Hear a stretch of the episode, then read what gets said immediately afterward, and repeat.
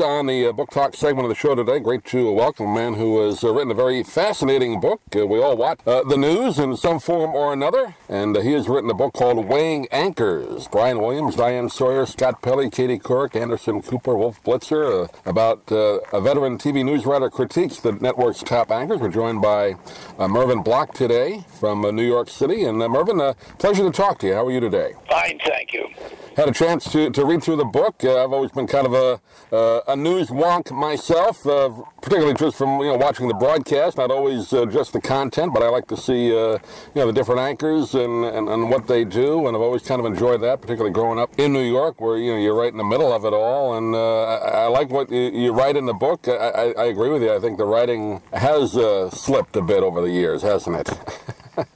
Seems so, or I wouldn't have a book. You wouldn't have you wouldn't, you wouldn't have your column either, right?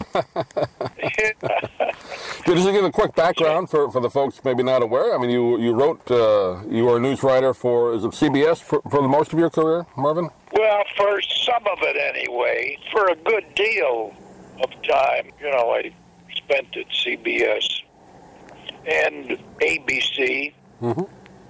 and NBC. So you were at all three, the big three. You you, you saw yes, you saw that's right. all, right?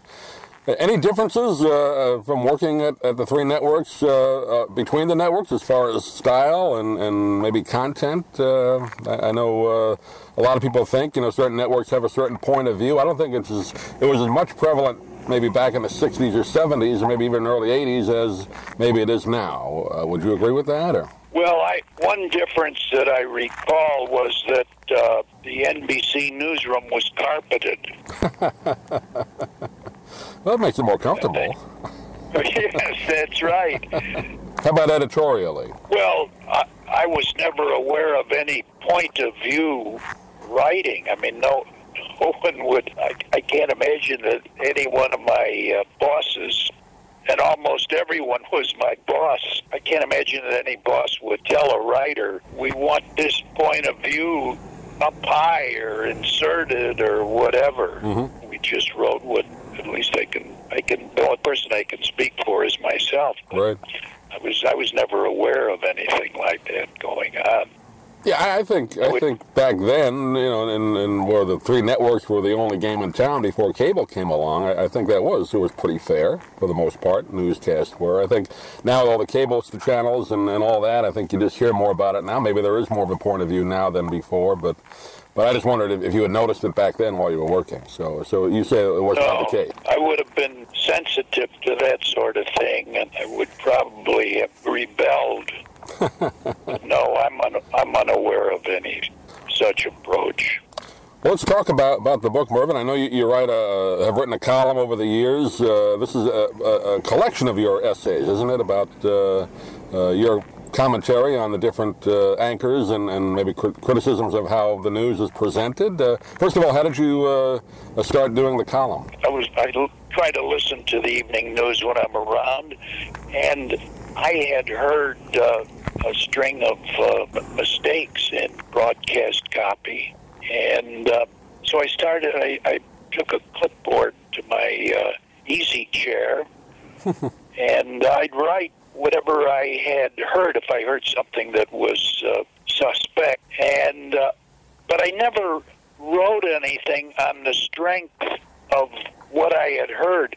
I, I wanted to check the transcript to make sure that what I thought I heard was indeed in the tra- you know in the transcript. Right. So I began uh, getting these transcripts and uh, double you know to double check, and uh, I, I couldn't believe what some you know some of the mistakes I heard. I mean, when I say I couldn't believe, I mean I, I don't mean I couldn't believe the stories. I mean I couldn't believe the kinds of mistakes that were being made, and that were not intercepted by a copy editor or by the anchor himself. Mm-hmm. I mean, two of the evening news anchors are also managing editors. Right. Uh, Scott Pelley and Brian Williams are the managing editors of their programs, and uh, Diane Sawyer is uh, while she might not have a formal title, you know, whatever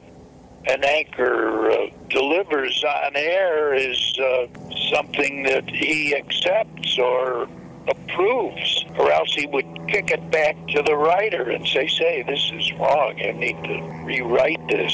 You just kind of from reading your your book, Mervin, you, you get the impression that uh, a lot of times. Uh, uh, you know, the managing editor, whether they read it through or not, I'm sure they read it ahead of time just to make sure they get, you know, the words and all that. But oh yes, but you know, juxtapositions of you know verbs and noun, basic grammar that can really change the meaning of a story. Uh, you point out a lot of those examples, which, which is kind of hard to believe at that level of, of news writing that that can happen. Yes, I mean, I myself make mistakes, but I'm not paid millions of dollars a year. That's right.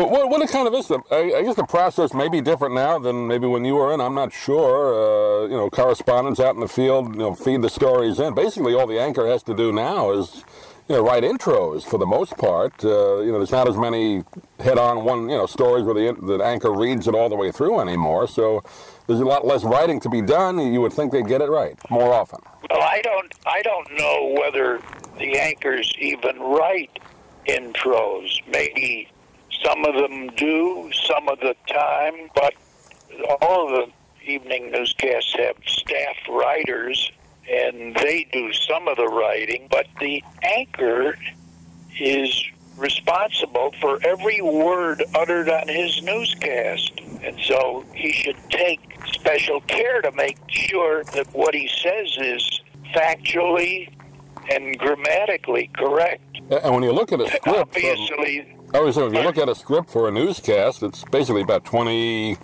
to 22 minutes in length. Uh, and, and, like you say, most of it is the, the reporting from the field. So the actual number of words that the anchor might actually say maybe is a page and a half, maybe two pages, right? So it's not a lot. Well, the, the anchors uh, speak for six to seven minutes. Right.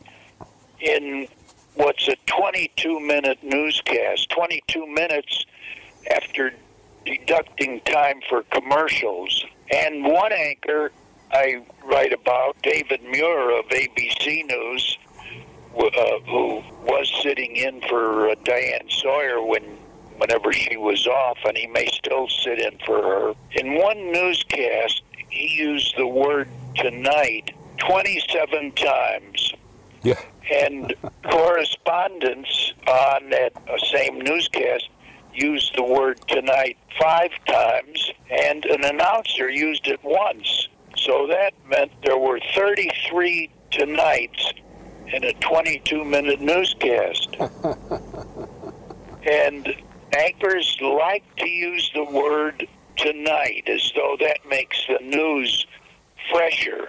Right. Even though sometimes they they'll say, and I sometimes I'll, I should shift that to often they'll say that something happened tonight, whereas in fact it happened 12 hours earlier. Yeah. Yeah, particularly if it happened in Europe or the Middle East. Uh, it could be 12, 18 hours old before it shows up in the next night's newscast. So I, I, I, I, right. I like that when you wrote about that. How about how about the term which drives me nuts? Every uh, every station now does this breaking news, and, and half of it isn't even worth news at all, and, and it's not breaking. Uh, I know that was never oh, really yes. a big deal back in the you know back in the 70s and 80s, even 90s, but now breaking news that's all you see. Yes, and, and something else, developing news. Yep. and this just in. Right. And happening now. Yep. That's that's another one. That's a CNN favorite. Yeah, they like that one. happening now. And in one uh, piece that I wrote about uh, Wolf Blitzer, oh, I called that CNN colon Blitzer cries wolf. and he had happening now and break. Spring? Is that you? Warmer temps mean new Allbirds styles. Meet the Super Light Collection, the lightest ever shoes from Allbirds, now in fresh colors. They've designed must have travel styles for when you need to jet.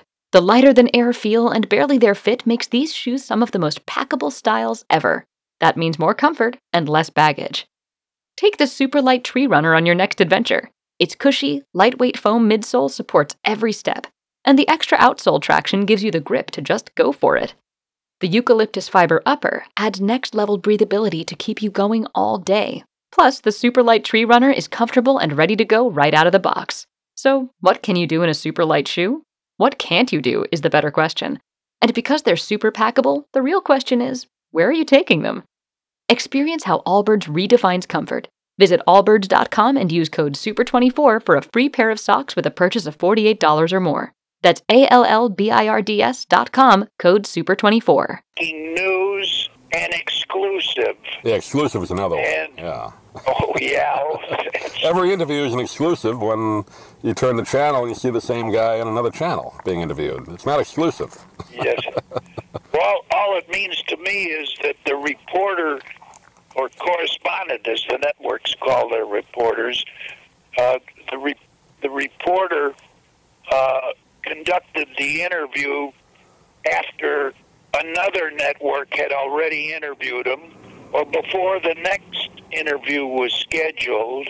Something like that. That's what. Yeah, you, you're the only one talking to him at that time. Yeah, that, that, that, that's that. Yes, really that's means. right. No one else was present. No other reporter was present. And it's pure hype. The top newspapers in the country, uh, one of them is the New York Times, another is the Wall Street Journal, and there are a few others. I think maybe the Washington Post and the LA Times. They never use the word exclusive. No. The Times and the Wall Street Journal break some of the biggest stories of the day, and they never call a story exclusive. To me, if everything's breaking news, then nothing is breaking news. It just it's, Yeah, it's so watered down, it doesn't mean anything. But that's just my Yeah. personal peeve. It's just hype. yeah. And now, another term that uh, CBS has been exploiting is, uh, excuse me, original reporting. Right. Original reporting. Well, what is original reporting? Report, reporters go out and dig up some information and blah blah blah. You know. Yeah, they, they didn't, they, didn't, never- they didn't steal it from somebody else. That's what it means, I guess. and in many cases, if they did steal it, it would be only petty larceny. Right. We'll just, uh, we don't have a, a lot of time today, Mervin. Let's give uh, the audience listening maybe an example or two. You, you mentioned already Wolf Blitzer, uh, uh, Scott Pelley, who uh, most recently, uh, I guess the most recent anchor to, you know, have the, the one of the three nightly chairs. How would you rate him as as the anchor, taking over from Katie Couric? Seems to be good. That doesn't mean he's flawless, but he's he's he strikes me as good, and he's been doing. You know, he's been anchoring for only about a year and a half, something like that. Right. I always thought he was a solid uh, journalist when he you know, does obviously the si- 60 Minutes and uh, did the field reporting for, for so long, and, and you get the impression. I mean, he's he's fair. I, I think he's fair from what I've seen. I don't I don't get the impression he has a, a point of view that he's trying to put across. So I think he kind of fits into that traditional CBS mold that, uh, of course, goes Yes. back to Edward R. Murrow and then Cronkite uh, after that. Yes, I agree with you on that. Brian, This, but this- Brian Williams, I guess, is the dean of anchors right now, and uh, I know you had a lot of uh, essays in the book about him. Uh, any particular thoughts about Brian Williams? Well, I really should send him a thank you note for providing me so much material. That's why I asked. I figured you had something to say about him. well, one uh, episode that comes to mind is he was anchoring on the day of uh, of a uh, an attack in uh, in uh, Iraq, an attack on Americans, and uh, he said that it had occurred at sunset. He didn't say where that sunset was in Iraq or in Manhattan. Ordinarily, anchors give the time of where they're in the place they're broadcasting. They Right. talk about the. Well, he he said uh, sundown. The next night, he anchored again, and he said the, the the attack that he talked about the first night. He said the attack occurred overnight. This is what he said on the second night. The attack occurred overnight. Well, as a matter of fact, Reuters had moved a story the, pre- the previous day at 2 p.m. Eastern Time, and they said that the attack took place at 10 a.m. that day. so on the second night, the, att- the attack had taken place 32 hours earlier than on the second night when he said it occurred overnight. So I called that section the overnight life of Brian.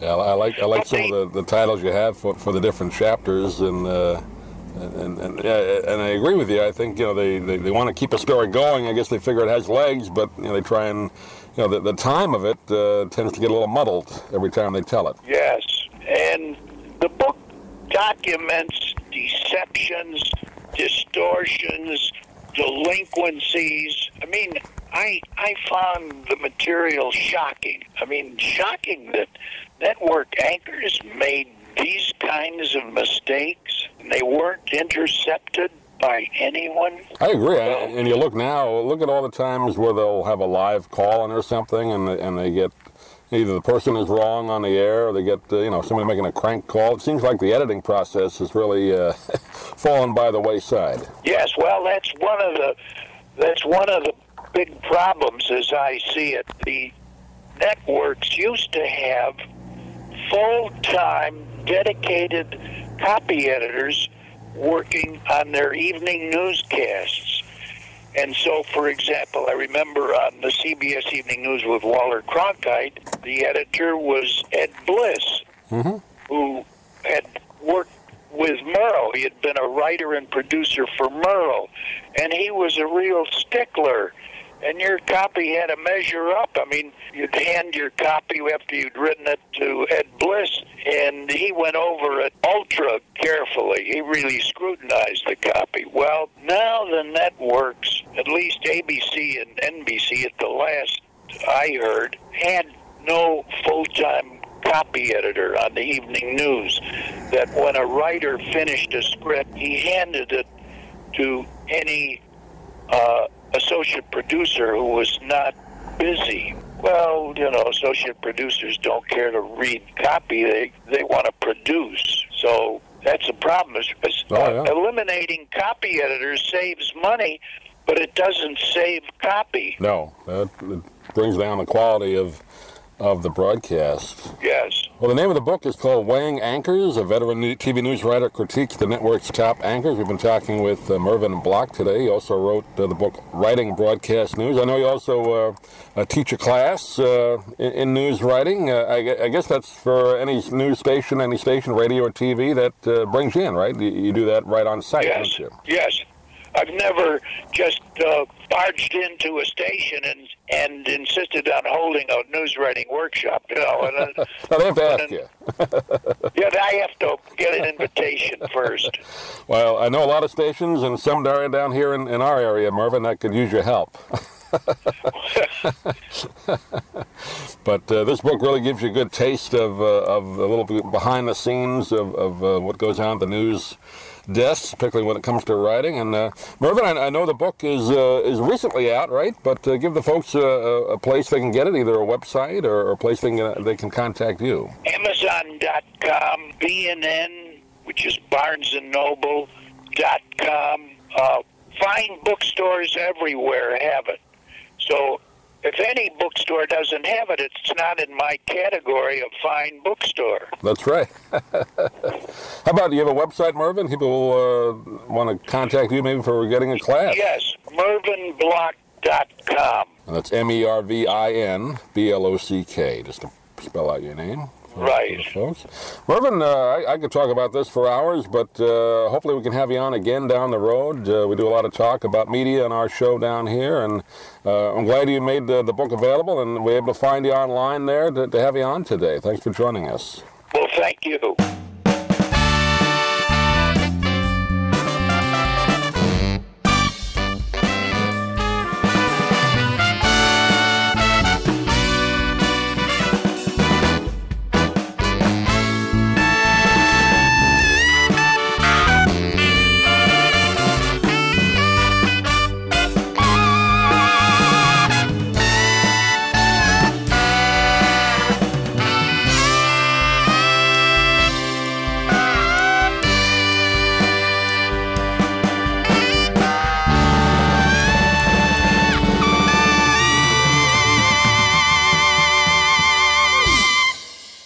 I'm Stan Brock. 30 years ago, I formed Remote Area Medical to help people overseas. But then we found generations of families in America isolated by poverty from the health care they need. Together, we can take dental, vision, and medical help to a million adults and their kids, right here at home in the United States of America.